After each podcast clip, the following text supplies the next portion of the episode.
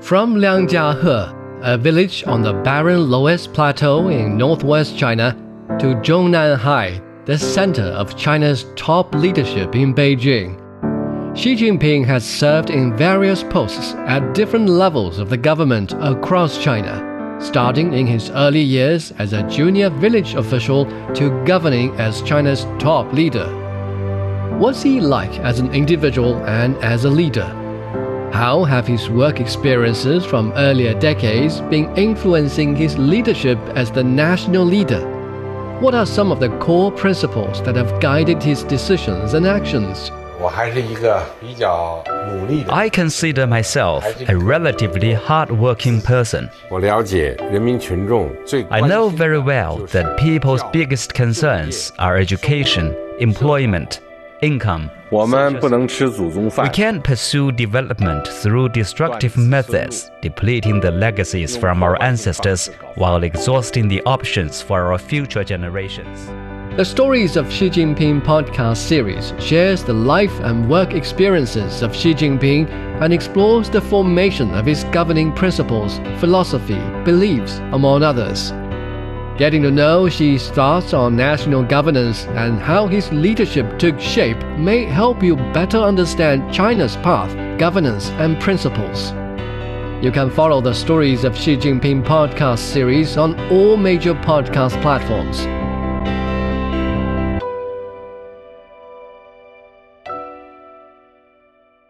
Examining the events that impact and shape China and the rest of the world.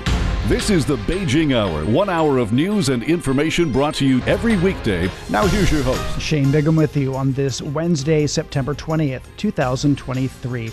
You're listening to the Beijing Hour, coming to you live from the Chinese capital. On today's program, the general debate of the 78th UN General Assembly has begun, with multilateralism and climate change among the top issues.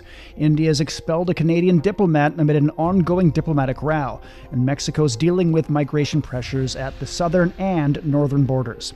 In business, China's economy showed signs of recovery in August. In sports, exploring the venues of the Asian Games in Hangzhou. In culture and entertainment, a renowned Hong Kong filmmaker heads the jury for the inaugural inaugural Golden Panda Awards. Now, checking the day's top stories. The general debates begun at the 78th session of the UN General Assembly. UN Secretary General Antonio Guterres delivered a report before it opened and called for effective multilateral institutions to tackle global challenges. He warned that the world is facing mounting global challenges and rising geopolitical tensions, and that world leaders seem incapable of coming together to respond. Guterres highlighted global warming as the most immediate threat to humanity that needs to be tackled actions are failing abysmally short. There is still time to keep rising temperatures within the 1.5 degree limits of the Paris Agreement, but that requires drastic steps now to cut green, greenhouse gas emissions and to ensure climate justice for those who did least to cause the crisis. He urged developed countries to deliver 100 billion US dollars every year for climate actions in developing countries as promised. Guterres also called for determination to uphold the pledge for peace in the UN Charter. Ignoring global treaties and conventions makes us all less safe, and the poisoning of global diplomacy obstructs progress across the board we must not relent in working for peace, a just peace in line with UN Charter and international law. UN chief emphasized the need for Security Council reform, a modernized global financial system as a safety net for developing nations, and a commitment to uphold fundamental human rights while addressing challenges from new technologies. The general debate of the 78th session of the UN General Assembly focuses on restoring global trust and solidarity. UNGA President Dennis Francis stressed the importance of uniting nations to tackle global challenges. Nathan King in New York has more from the street. Inside the General Assembly Hall, the mood was very gloomy. Antonio Guterres, the UN Secretary General, kicking things off, essentially saying the world is unhinged, that uh, he feels the world is incapable of coming together on the big challenges like climate change, development, and also the small crises that seem to dominate these summits uh, going forward. That's kind of reflected with Volodymyr Zelensky, uh, the Ukrainian leader, essentially uh, uh speaking here for the first time since the Ukrainian conflict. He tried to bring the world together to his cause by appealing to the global south, who largely have stayed neutral in this war, saying, look, grain prices went up, oil prices went up, uh, there's been food uh, insecurity. There's also an international law aspect here which will affect you as well. Uh, Joe Biden reflected similar remarks about Ukraine. He was clear rhetorically on China, though, I can tell you. He said, We don't want to contain any country. You know, I was just talking to some African diplomats and some Latin American diplomats, and they were saying, Look, we really do hope there's a thaw in US China relations, but they feel that the standoff uh, could affect them. So any thaw uh, could really develop wins for the entire international community. That was Nathan King reporting. Senior Chinese diplomat Wang Yi continues his visit to Russia. He's met the uh, Secretary of Russia's Security Council after meeting Foreign Minister Sergei Lavrov a day earlier. Alyosha Milenkovich reports from Moscow. Russia's top security chief, Nikolai Patrushev, waiting for his guest Wang Yi at the Volinskoye Congress Park Hotel, about 7 kilometers from the Kremlin. The atmosphere was relaxed and the meeting was friendly. But the topics covered by the two sides in the discussions were far from easy and relaxing. Our meeting is happening during a rapidly changing international situation. The ongoing transformation of the geopolitical landscape is followed by the provoking of new and inciting of old conflicts. In that context, I want to confirm our immeasurable support for Beijing in the issues of Taiwan, Xinjiang, Tibet, and Hong Kong, which are used by the West to discredit China. It was during the open part of the meeting that the two officials addressed some pressing international issues. Wang said China and Russia bear special responsibility for maintaining global strategic stability. As permanent members of the United Nations Security Council and responsible countries, we work closely together on the international stage to jointly defend true multilateralism, oppose all acts of bullying, and jointly promote the development of the global governance system in a fairer and reasonable direction. Following the China Russia talks, they were joined by officials from Mongolia, a landlocked country between China and Russia and heavily dependent on its imports from those two countries. And all three parties agreed there is a need to increase interaction and coordination on international and regional issues. Wang wrapped up his day in Moscow with a closed-door meeting with Jadamba Engbayar, Secretary of the Mongolian National Security Council. That was Alyosha Milenkovich on Wang Yi's visit to Russia. The Premier of South Australia State recently visited China. Peter Malinauskas is the third Australian state leader to visit this year. Trade talks dominated the trip to Beijing. The Premier is upbeat about the future of bilateral ties, and Dong Shui sat down with him.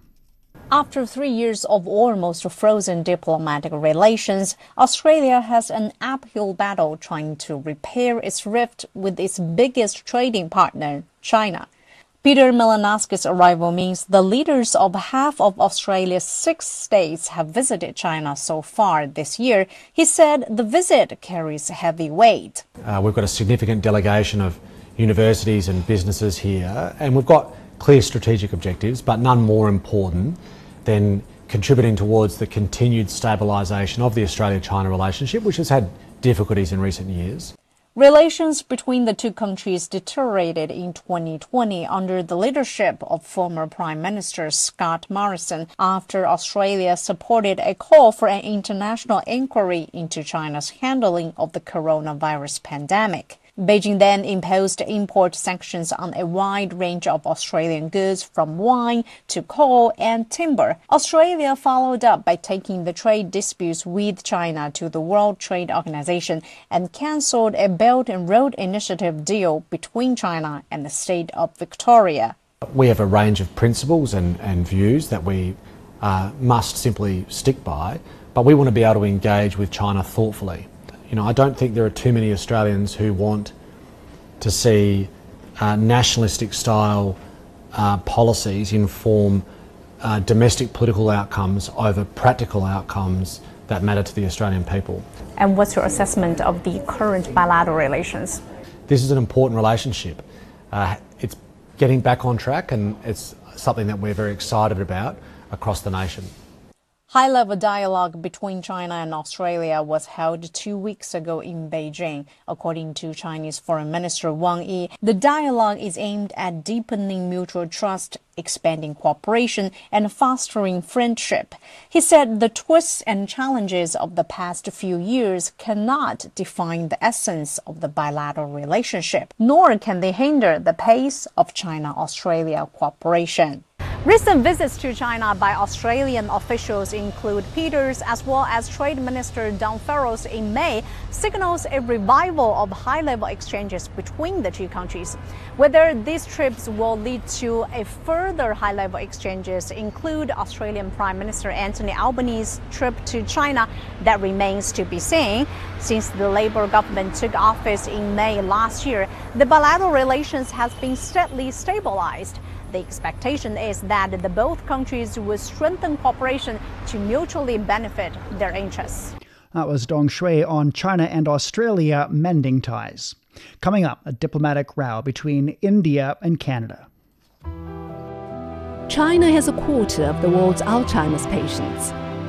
With the country's grey population growing rapidly, the number of patients will likely increase fourfold by 2050.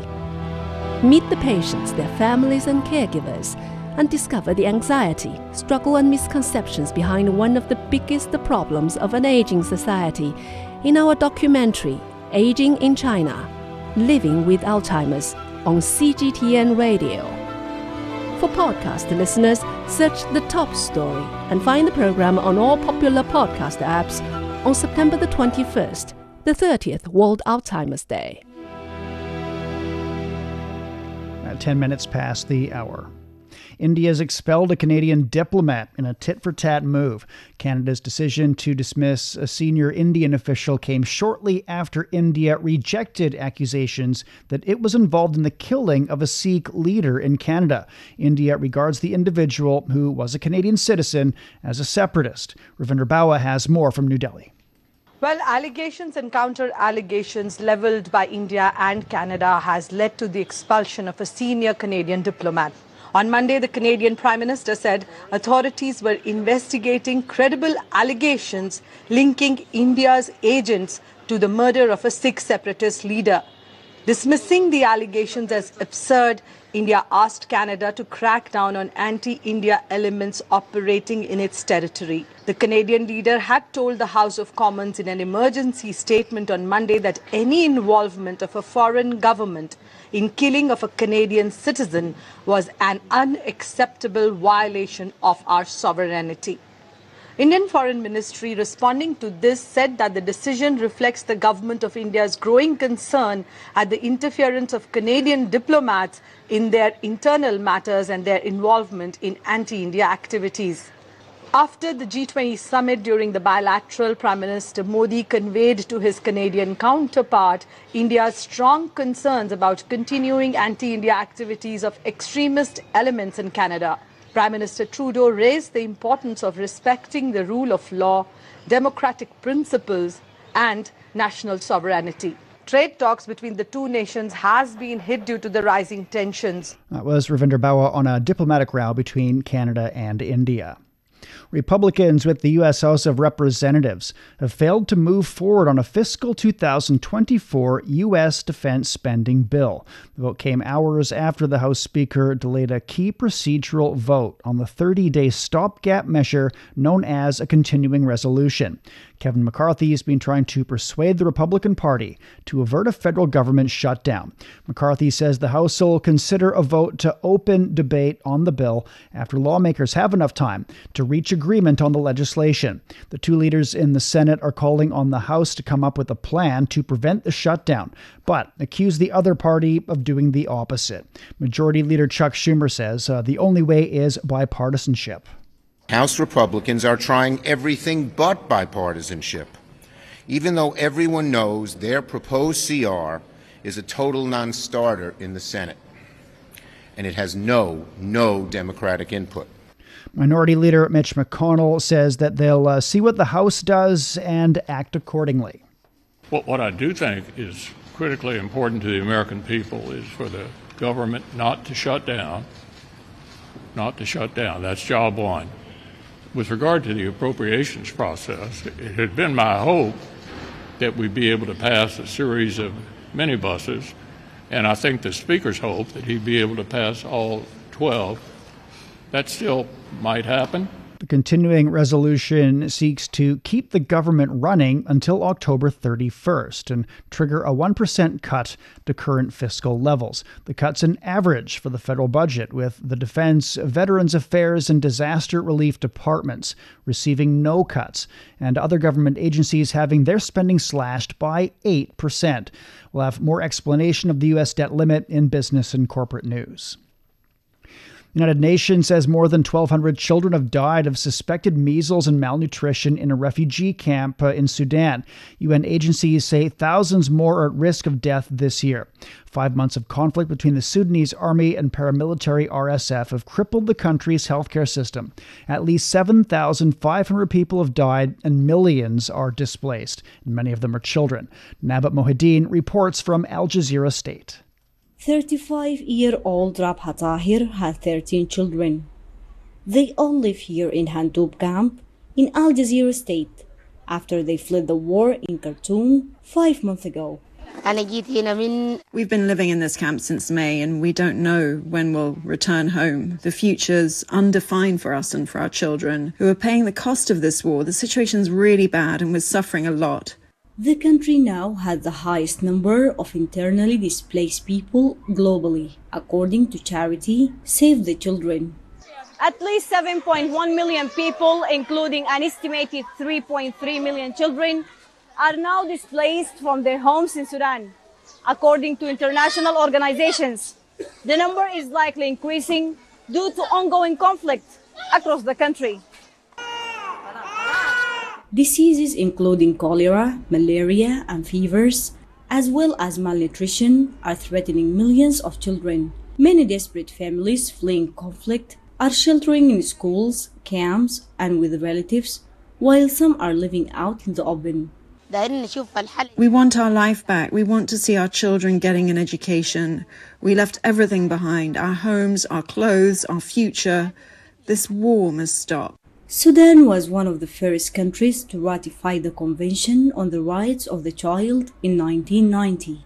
But years of political and economic instability, widespread poverty, and displacement have hindered the preservation of children's rights. The scary numbers of displacement among children is alarming. It paves the way for many issues like child labor and utilizing those children in criminal activities child protection is needed to prevent the worst impacts of the conflict.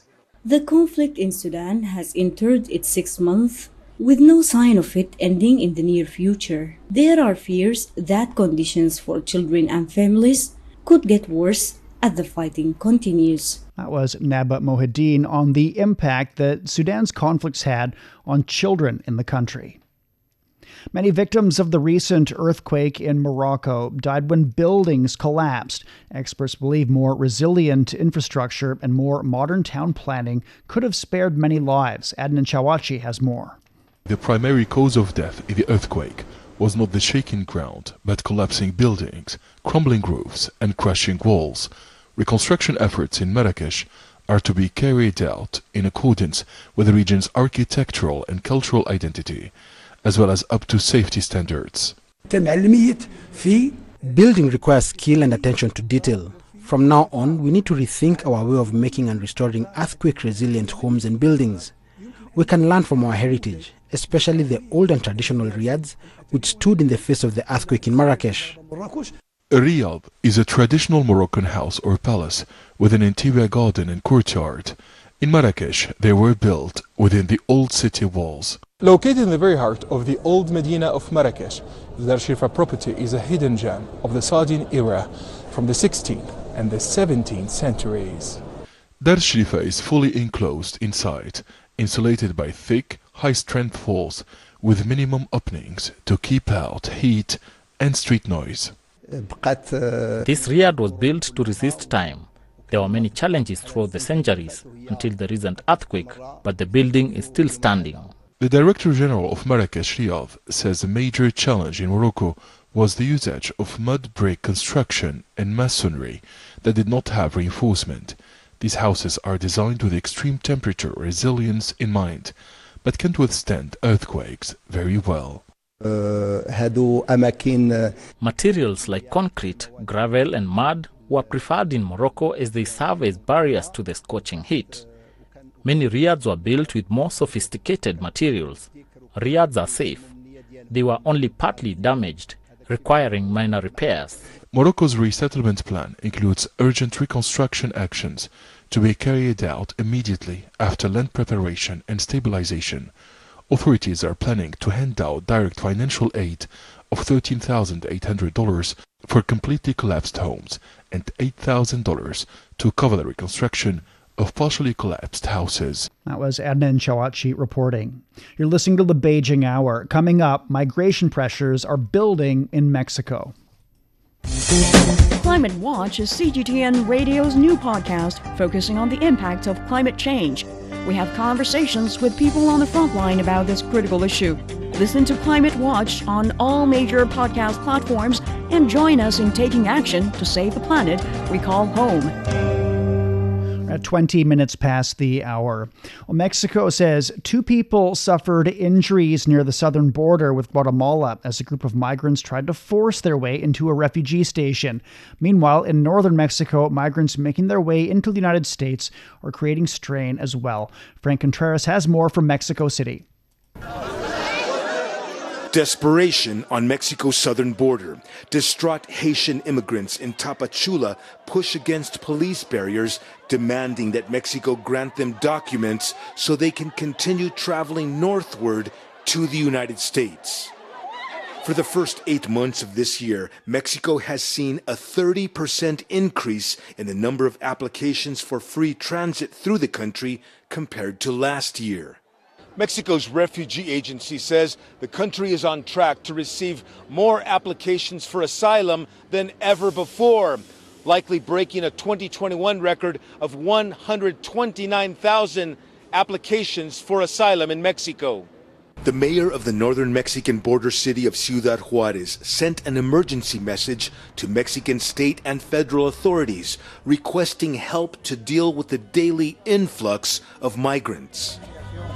Local advocacy organizations say shelters have been saturated for months and many migrants have no choice but to beg in the streets. Mostly they are many families with their children and teenagers. The number of people passing through here every day has been extraordinary. Even at night, there are people who take the risk and attempt to cross the border. In the United States, the migration buildup continues from Texas to New York to Massachusetts, where the governor has declared a state of emergency. In Tijuana, Mexico, a border rights organization called Al Otro Lado has received reports that the U.S. government is once again separating migrant children from their families. What we are hoping to show. U.S. immigration lawyer Nicole Elizabeth Ramos directs the project. Uh, there were almost 700 deaths documented last year alone along the U.S. Mexico border of people who were trying to enter, uh, many of them to seek asylum, and that represents almost half of the total number of deaths and disappearances reported through the Americas. Economic hardship, violence, and climate change are some of the factors pushing migrants north. They know jobs are available in the United States, but few migrants are aware of just how politicized their presence is especially ahead of the 2024 presidential elections. That was Frank Contreras reporting. French Interior Minister Gerald Darmanin says his country will not be taking in migrants from the Italian island of Lampedusa. Alors la France n'accueillera pas Euh, France wants to take a firm stance. There is irregular immigration in Europe, in France, and in Italy, which must be combated. And it's not by taking in more people that we're going to dry up a flow, which obviously affects our ability to integrate. Minister says his country uh, welcomes those eligible for asylum who he says are refugees suffering political, sexual, or religious persecution. He adds that those unqualified for political asylum should be sent back to their own countries and that France is ready to help Italy deport them. Lampedusa is being overwhelmed with nearly 7,000 arrivals in a single day. Data shows more than 120,000 migrants have arrived in Italy so far this year. That's almost double the figure of the same date in 2022. Brazil's exploring green hydrogen as an alternative fuel. Many consider GH2 to be the energy of the future. Lucrecia Franco in Rio de Janeiro visited a power plant. Green hydrogen, a rising star on the energy landscape, powering pedal assisted bicycles at Rio de Janeiro's first GH2 pilot plant. Instead of lithium batteries like those used in electric bikes, they use a 2 liter cylinder tank filled with GH2. They have a 150 kilometer travel range and, most importantly, emit only water vapor. Urban mobility, potential commercial and industrial uses are currently being studied at the plant built on the campus of Rio's Federal University Technology Center. Professor Andrea Santos is the coordinator of a new Brazilian-German joint project to produce green hydrogen called H2 Brazil.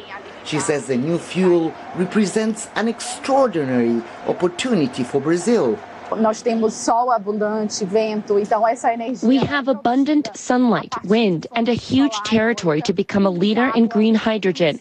And this is urgent to mitigate climate change as we are experiencing more and more extreme weather disasters. The pilot plant uses photovoltaic panels to produce hydrogen, solar power, which is already an important component in Brazil's energy matrix and it could be key for its decarbonization efforts. The electricity generated by the panels is used to separate hydrogen molecules from H2O, or water, through a process called electrolysis, an eco-friendly process that causes no environmental harm. Researchers are exploring different applications for green hydrogen in Brazil, a country that they assure has the potential to become the world's largest producer of one of the cleanest known fuels. Brazil already has a significant presence in the renewable electricity sector, so this capability will allow us to produce GH2 at a very low cost, and it will indeed be revolutionary for the domestic market and for exports. While regulations for a green hydrogen national plan are still being debated, experts here are optimistic that the country will prove to be a game changer in the transition to a low or zero carbon future. That was Lucrecia Franco reporting. Local authorities are stepping up efforts to protect rare species on the Galapagos Islands from avian flu. This comes as three dead birds tested positive for the virus. Galapagos National Park Director Danny Rueda says uh, the affected sites are now closed to tourists. It is regrettable news since our birds are endemic. We're keeping constant monitoring at the sites where visibly affected birds have been detected. The first measure is to close down these sites to visitors. Obviously, we need to act as Galapagos National Park rangers, monitoring each site, carry out surveillance on each site, and taking measures according to the protocol we have. Park director says they're focusing on efforts to monitor the population status and health of all bird species. The unaffected sites of the park are still open for visitors, but strict measures are underway to keep uh, tours going. The Galapagos has about 78 species of endemic and native birds, and many of them migrate to continental Ecuador. The country declared an emergency last year due to an avian flu outbreak on uh, farms in the Andes.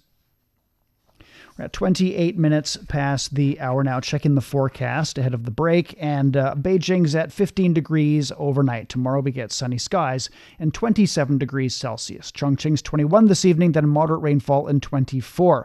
Lhasa's down to 9 degrees, then showers and 23. Hong Kong's at 27 overnight, showers and 33 degrees tomorrow. Elsewhere, Tokyo's 23 this evening, a slight rain and 30 on Thursday. Islamabad's 22 overnight, then a light rainfall and 31. Bangkok will be down to 26 degrees and a light rainfall and 35 on Thursday. In Africa, Nairobi is getting a slight rain and 27 degrees. And finally to Oceania, Sydney's at 16 this evening, then a light rainfall and 24. Auckland dips to 9, overcast and 17 tomorrow. Port Vila, a slight rain and 28 degrees Celsius. It's time for a short break so far this hour. The general debate of the 78th UN General Assembly has begun, with multilateralism and climate change among the top issues. India has expelled a Canadian diplomat amid an ongoing diplomatic row, and Mexico is dealing with migration pressures at its southern and northern borders. Shane Bigham with you. Stay with us here on the Beijing Hour.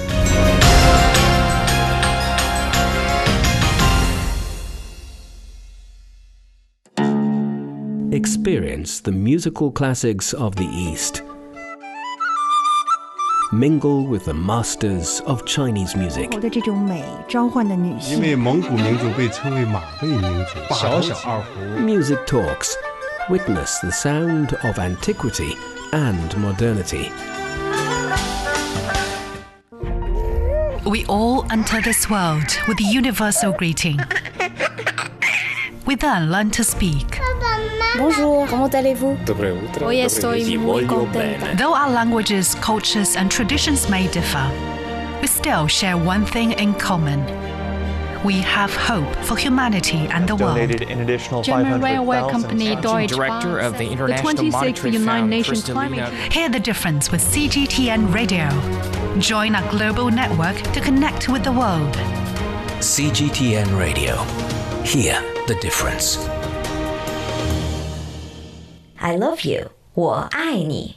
This might be the easiest way to say I love you, since there are so many other romantic expressions. No matter if you're a rookie 你好，我的中文一点点。 or a sophisticated learner, 我来北京五年了，我是本地人。 there is definitely something that will interest you. Check out Takeaway Chinese, a word that starts with 你好. Examining the events that impact and shape China and the rest of the world.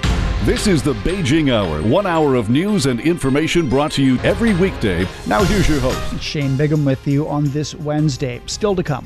In business, China's economy showed signs of recovery in August. In sports, we're exploring the venues of the Asian Games in Hangzhou. In culture and entertainment, a renowned Hong Kong filmmaker heads the jury for the inaugural Golden Panda Awards. To contact us, you can email audio newsroom at cgtn.com or follow our X account, formerly Twitter, at cgtnradio. Uh, first of all, though, checking the day's headlines, here's Ju Tianlu. Thank you, Shane. Vice President Han Zheng says China is willing to work with the United States on climate governance and make greater contributions for mankind. He met U.S. climate envoy John Kerry in New York and underscored the significance of dialogue and cooperation between the two countries. Kerry hailed China's achievements in tackling climate issues and expressed U.S. readiness to work with China on climate and other issues. Han is in New York to attend this year's United Nations General Assembly. He has earlier met U.S. Secretary of State Antony Blinken. Senior Chinese official Li Shi has concluded his visit in Cuba. He spoke with President Miguel Diaz Canel and suggested inter party and government exchanges and collaboration in multiple fields. Diaz Canel said he appreciates China's efforts in safeguarding the common interests of developing nations.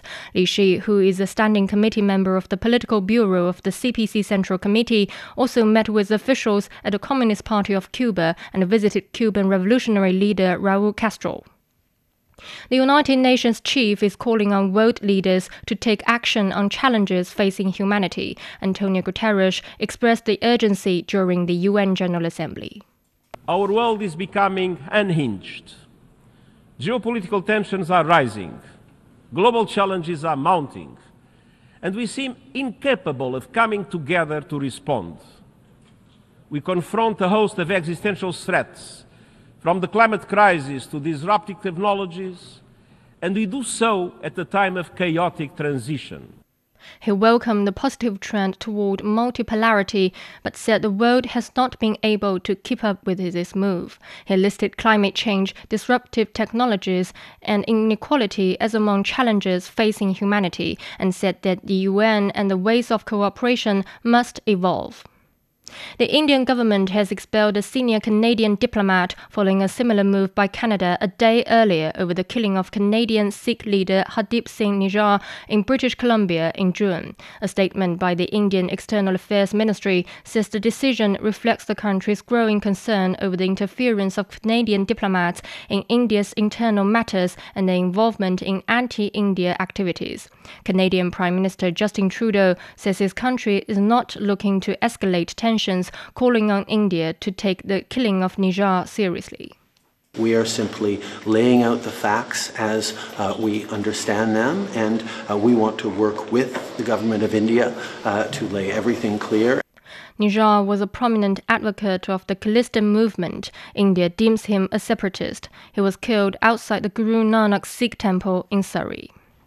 Azerbaijan has launched a military operation in Nagorno Karabakh, demanding that Armenian forces withdraw from the territory. Officials in the region said fighting has killed five people and injured dozens. Azerbaijan's defense ministry said it launched the military action in response to the systematic shelling of its army positions by Armenian forces. Armenia's prime minister rejected claims that his military was involved. Azerbaijan and Armenia have been at loggerheads over the Nagorno Karabakh region since 1988. A new round of armed conflict spilled over along the conf- contact line in September 2020 before Russia brokered a truce. Spokesperson Ahmed El Mismari for the eastern based armed forces of Libya says the devastating floods have destroyed the transportation infrastructure in Jebel El Akhdar area. All the roads from Beta and before Beta, from the Satata area, east of the city of Marj, to the Beta area, to Sus, to Ras Hilal, all cities are destroyed, all roads are destroyed, bridges are destroyed. The World Bank says the area has one of the highest average annual rainfalls in Libya. Mediterranean storm Daniel caused massive flooding across eastern Libya that overwhelmed two dams. The disaster destroyed neighborhoods in Derna, killing thousands of people. The Republican led U.S. House of Representatives is set to hold its first committee hearing next week on its impeachment inquiry against Democratic President Joe Biden. The House Oversight Committee says it will explore constitutional and legal questions at the hearing. It also intends to subpoena personal and business bank records of the president's brother and son. Republicans allege that Biden profited from his son Hunter's business dealings while serving as vice president between 2000 2009 and 2017, but have not released any evidence of misconduct. All right, thank you very much. That was uh, Ju Tian Lu with your headline news update. This is Shane Bigham in the Chinese capital. Coming up in business, uh, China's economy showed signs of recovery in August. Washington is attempting to increase the number of UN Security Council permanent members to dilute influence of China and Russia. How realistic is it? Germany, Japan, and India have been wanting a permanent membership of the Council for decades. Why haven't they succeeded? Can we expect an enlarged UN Security Council with six, seven, or even more permanent members in the foreseeable future? If so, what would it mean for the world order? Find out the answers to these questions and more on this week's Chat Lounge, wherever you get your podcasts, and on CGTN Radio. 37 past the hour now. Turning to business. Stock markets on the Chinese mainland finished lower on Wednesday. Timothy Pope has more. Chinese equities traded lower. The PBOC's decision to leave the loan prime rate unchanged didn't come as much of a surprise, but uh, it was followed up by comments from the National Development and Reform Commission uh, saying that the, uh, the economy still faces a lot of challenges and difficulties. Uh, the NDRC's deputy chairman said uh, efforts to boost confidence and also domestic demand will be intensified. Uh, most sectors traded lower. The Shanghai Composite Index was uh, down by more than half of 1%. And the small cap ChiNext board uh, actually slipped by about 8 tenths of 1% and uh, closed today below the psychologically important 2,000 point level. Banks got a bit of a reprieve. Uh, the PBOC not cutting interest rates uh, was good for their stocks, and they were about the only sector locking in meaningful gains. Agricultural Bank of China and Bank of China uh, each rose by uh, just under 1.5%. Postal Savings Bank was another winner, rising by 1.2%. That was market analyst Timothy Pope in Shanghai. In Hong Kong, the Hang Seng Index decreased over six tenths of a percent. In Japan, the Nikkei lost nearly seven tenths of a percent. China's economic recovery remained on track in August, thanks to a series of public, uh, public policy support measures. Uh, domestic demand continued to recover, with the growth rate of retail sales of consumer goods accelerating by 2.1 percentage points from July property market regained momentum after the announcement of policy measures relieving pressure on first time homebuyers. Meantime, growth in the manufacturing sector also accelerated last month. The growth rate of the value added of industrial enterprises above a designated size accelerated by 0.8 percentage points compared with July, and service industry production increased by 1.1 percentage points. 2023 World Manufacturing Convention is underway in Hefei, Anhui Province, with a record 1,000 exhibitors from home and abroad participating. The five day event will highlight smart manufacturing, featuring a variety of cutting edge technologies. Pan Feng from the Department of Economy and Information Technology introduces the convention. The products exhibited at this convention are high end and technologically advanced. Among them are future industries like quantum technology and a large number of high end products representing special and sophisticated technologies. The convention will carry out product releases from 500 top companies. Outside Hefei will stage another 21 thematic events, making it the largest scale in its history covering an area of 80,000 square meters. This year's convention has set up a digital transformation exhibition area for the first time. Uh, 5G, VR, and metaverse technologies are used to present innovative products, creating an everlasting cloud exhibition platform. The 23rd China International Industry Fair is underway at the National Exhibition and Convention Center in Shanghai. With the dual themes of the digital economy and industrial decarbonization, the fair is seeing a good number of new deals between local and foreign firms, all concentrating on consolidating and improving supply chains. Chang Shuan spoke with several corporate executives attending that fair. Digitalization may sound pretty technical, but it's now almost everywhere around us in buildings, transportation, energy, biopharma, and even food and beverage production. US headquartered Rockwell Automation has combined all these invisible tech services into a vivid mini digital world at the industry fair, aimed at an alliance with both big and small firms. We actually uh, supported a book last year. It was all about enabling the SMEs uh, innovation in China through digital transformation. The advantage for the uh, SMEs is really about their flexibility. Their innovation could quickly deploy through their organization and somehow bring to the market. But now, there are also several limitations of SMEs. Their innovation could be quite agile, but when they try to scale up, there's going to require significant support from outside. As foreign companies gain a better outlook on the potential of industrial digitalization in China, they have become increasingly keen on cooperating with local firms. Chinese robotics firm AUBO is showcasing more than 30 of its products at the exhibition, covering both industrial and service applications. All of its key components are now made domestically, and thanks to its newly upgraded smart production line, it's been significantly enhancing its delivery efficiency. We are now making robots with robots. Almost all the assembly of the joints are made with robots we can make delivery within one or two weeks from receiving an order. Last July, we redid our production lines with modular designs. During the past three years, we have made huge upgrades to our products. The control cabinet has been made smaller, with better quality, and we've managed to control our costs. The company is now also in talk with its suppliers to help save further costs while securing quality. And that was Zhang Shishuan reporting. Chinese Ministry of Finances issued 5 billion yuan, or roughly 685 million US dollars of yuan denominated bonds in the Macau Special Administrative Region. The issuance includes 4 billion yuan of two year bonds and a billion yuan of five year bonds. Uh, this is the third time and the largest volume of yuan denominated bonds to be issued in Macau. The ministry says the move will enhance the attractiveness of the Macau bond market and support the development of the offshore renminbi market in the region. The central government previously issued yuan denominated bonds in Macau in 2019 and again in 2022.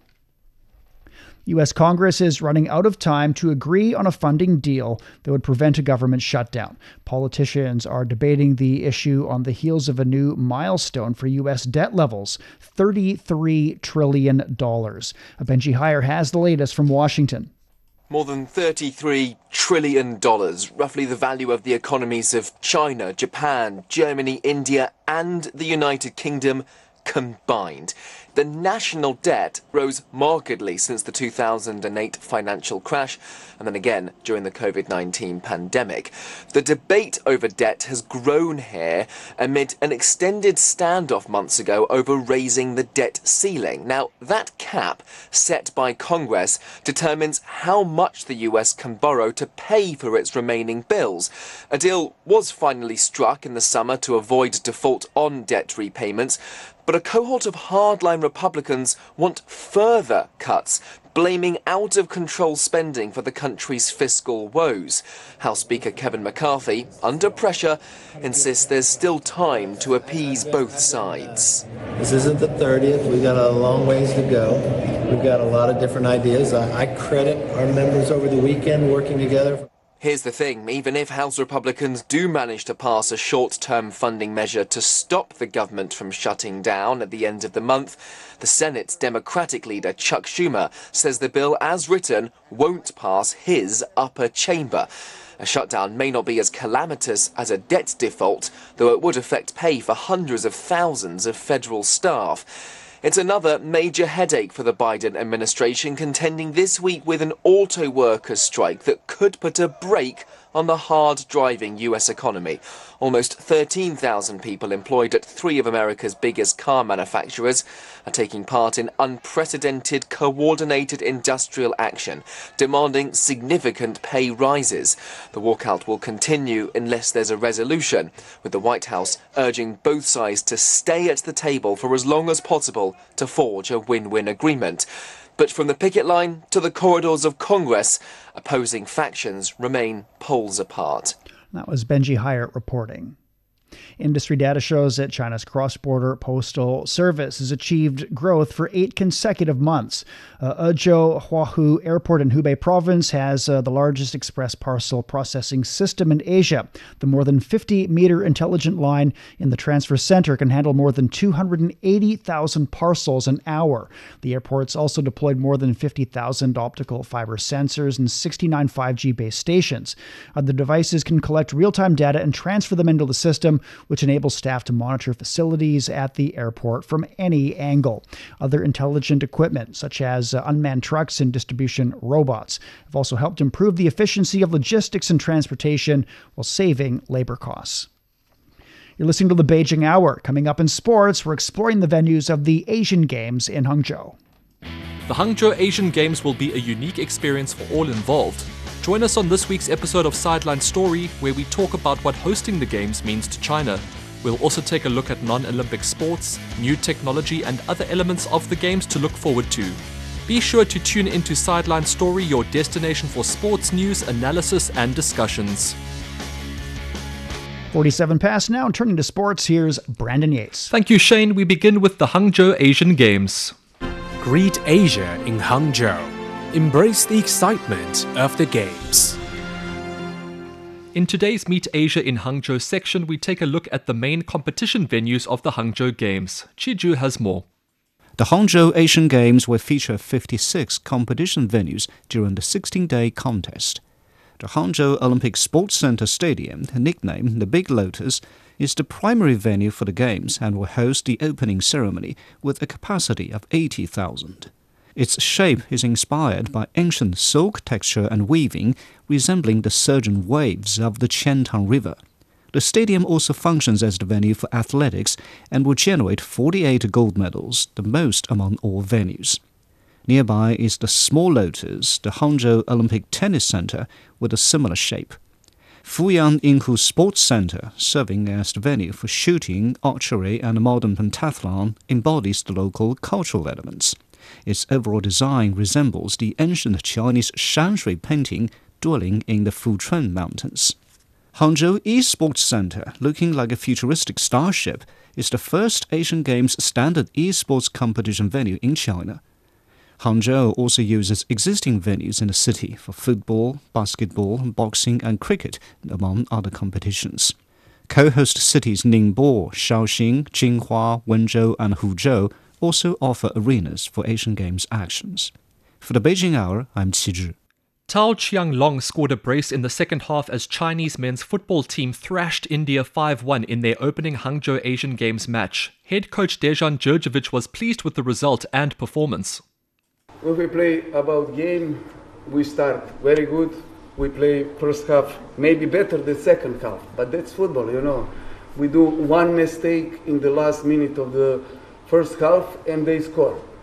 But we believe, you know, in the half time, I spoke with the, I was very calm. I believe in my players. I explained him to continue the play, saying on the same way, on the till ended all the story, it will be good. And I was right. The home team opened the scoring through Gao Tianyi. In stoppage time of the first half, India's Rahul KP grabbed an equaliser, but six minutes into the second half, Dai Wei Jun put China in front again with a long range shot. Tao then struck his two goals in three minutes, and Fang Hao added another one for China to seal the big win. Myself and the sports team depart for Hangzhou on Thursday, and we will bring you daily updates from the games. Defending UEFA Champions League winners Manchester City secured a 3 1 win over Red Star Belgrade in their opening group stage game. City fought back from a goal down, and a Julian Alvarez double, along with Rodri's strike, earned City the win. In other selected Champions League results, Barcelona's João Felix struck twice in a 5 0 demolition of Royal Antwerp. PSG edged Dortmund 2 0, and Lazio goalkeeper Ivan Provedel headed in a very late equaliser to give his team a 1 1 draw against Atletico Madrid. For, former Bayern Munich coach Julian Nagelsmann has been appointed temporary head coach of Germany's national football team. The 36 year old becomes the four time World Cup winner's youngest coach since 39 year old Jurgen Klinsmann was appointed in 2004. According to media reports, he will take charge of the UEFA Euro 2024 hosts until the end of that tournament next July. Ten days ago, Hansi Flick left the Germany role after 25 games in charge due to several poor results. Former Germany striker Rudi Voller took charge of the team in a friendly against France last week, which Germany won 2 1. Nagelsmann has agreed on a fixed term deal with Germany as he plans to continue his career with the club side next summer.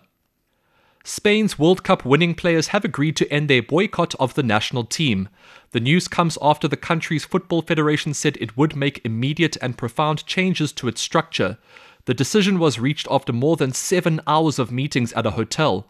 The meeting involved the players, RFEF officials, the National Sports Council, and the Women's Players Union FUTPRO. The well documented crisis began after former Spanish FA boss Luis Rubiales kissed Spain forward Jenni Hermoso on the lips during the World Cup presentation ceremony. Victor Wembanyama will be aiming for the gold medal with France at the Paris Olympics. The San Antonio Spurs rookie reaffirmed his commitment to France's national squad at the Summer Games next year in his home country. France came to the FIBA World Cup as the reigning Olympic silver medalists, but failed to qualify for the second round. Wembanyama did not participate in that event, as the number one pick in the NBA draft opted instead to prepare for his rookie season. And finally, Spanish tennis great Rafael Nadal has reaffirmed that 2024 will be the final season of his career. The 22 time Grand Slam winner did, however, leave the door open in case he changes his mind. When Nadal won the French Open title in 2022, he beat Serbia's Novak Djokovic to the record of winning the most Grand Slam singles titles. However, Djokovic soon caught up, securing four more majors. He now has 24 Grand Slam trophies under his name. Nadal said the 2024 Paris Olympics could be a great way to end his career. He might also play at Roland Garros that year if he feels he has a chance of winning it. All right, thank you very much. That was Brandon Yates. Coming up in culture and entertainment, a renowned Hong Kong filmmaker heads the jury for the inaugural Golden Panda Awards. The Beijing Hour. Hello, I'm Peter Dinklage from X Men Days of Future Past. You are listening to the Beijing Hour. Hi, I'm Cathy Freeman, and you're listening to the Beijing Hour. Hi everyone, I'm Lang Lang. Welcome to the Beijing Hour. The Beijing Hour, your window to China and the world. At 53 past the hour, turning to culture and entertainment, and here's Yang Guang. Thank you, Shane. Renowned Hong Kong director Stanley Tong has taken the helm as the president of the film jury at this year's Golden Panda Awards. Liu Xiaoxian earlier spoke to Tong on the award's open arms policy for all kinds of movies and their mission to use films as a launching pad for cultural exchange. What are your biggest expectations for this awards, and what's your own uh, standard for selecting a good film? Well, the criteria of of judging a good film, you know, it could be subjective. You know, some people have different tastes and have different preferences. But something that is important is like the plot, the story. Is the story interesting? Will the audience engage, you know, to the character? And how, how the actors going to make people feel they are real and how you make the character into life. Golden Panda Film Festival will welcome all kinds of movies into this platform and to show the audience, you know, like their good works. And uh, I was very happy that I got a chance to see so many good movies, and uh, they are very competitive. I, I think we have a hard time, you know, working out who is the winner because they all have a different style, different types, and different tastes. Just like I said, you know, everybody has a different taste, you know. So uh, you you get the answer. Yeah. So, in your understanding, uh, what kind of contributions has the Golden Panda Awards uh, made to the promoting cultural exchange? Because China is a huge market, you know, for filmmaker. You know, if it, now we open up to all the world filmmaker, uh, Golden Panda Award is a place for all the filmmaker all over the world to showcase their movie. So the audience get to see it, and also when the movie get to distribute in China, I think they will have a very good, you know, return, so they can using the market and and to to have more funding for them to make a better movie.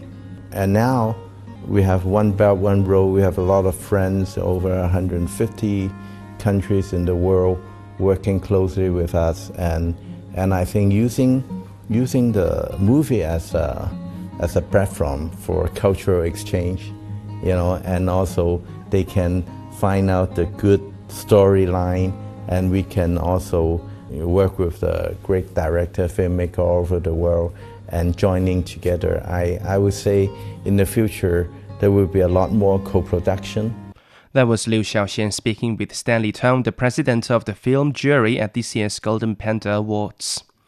The 23rd Pingyao International Photography Festival is underway in Shanxi Province. The ancient city of Pingyao is a UNESCO World Heritage Site known for its well preserved architecture from the Ming and the Qing dynasties. True to form, it has captivated numerous photography enthusiasts who are showcasing their best works that promote cross cultural communication. The festival exhibition New Light and New Orientation features around 14,000 works of art from more than 2,000 photographers from home and abroad. Among them, the international section features about 1,600 works brought by curators and artists from 27 countries. And finally, the London Design Festival is hosting the overseas debut of the Yulio Shanghai Fashion Week exhibition, spotlighting sustainable Chinese fashion design. The exhibition highlights green supply chains and brands while showcasing the sustainable and ingenious creations of Chinese fashion designers. In Chinese, Yu Liu signifies powerful and serves as an ode to the astute use of resources. Since 2019, it has served as an experimental canvas for Shanghai Fashion Week, emphasizing such areas as energy efficiency, carbon reduction, and recycling. This exhibition will run until the end of the month. Right, thank you very much. That was Yang Guang with Culture and Entertainment. 58 past the hour. Checking the forecast before we go for the day. Beijing's down to uh, 15 degrees overnight. Tomorrow is sunny and 27. Chongqing's at 21 this evening, then moderate rainfall and 24. Lhasa's down to 9 degrees, then showers in 23. Hong Kong's at 27 tonight. It'll see showers in 33 tomorrow. Elsewhere, Tokyo, 23 degrees overnight, a slight rain and 30 on Thursday. Islamabad's 22 this evening, then a light rainfall in 31. Bangkok's down to 26 degrees, then a light rain in 35. In Africa, Nairobi is getting some rainfall in 27. And finally to Oceania, Sydney's at 16 this evening, then a light rain and 24 degrees. That's it for this edition of the Beijing Hour. Making news today, the general debate of the 78th UN General Assembly's begun, with multilateralism and climate change among the top issues. And India has expelled a Canadian diplomat amid an ongoing diplomatic row. On behalf of the staff, this is Shane Bigham in the Chinese capital, hoping you'll join us for the next edition of the Beijing Hour and open a window to the world together.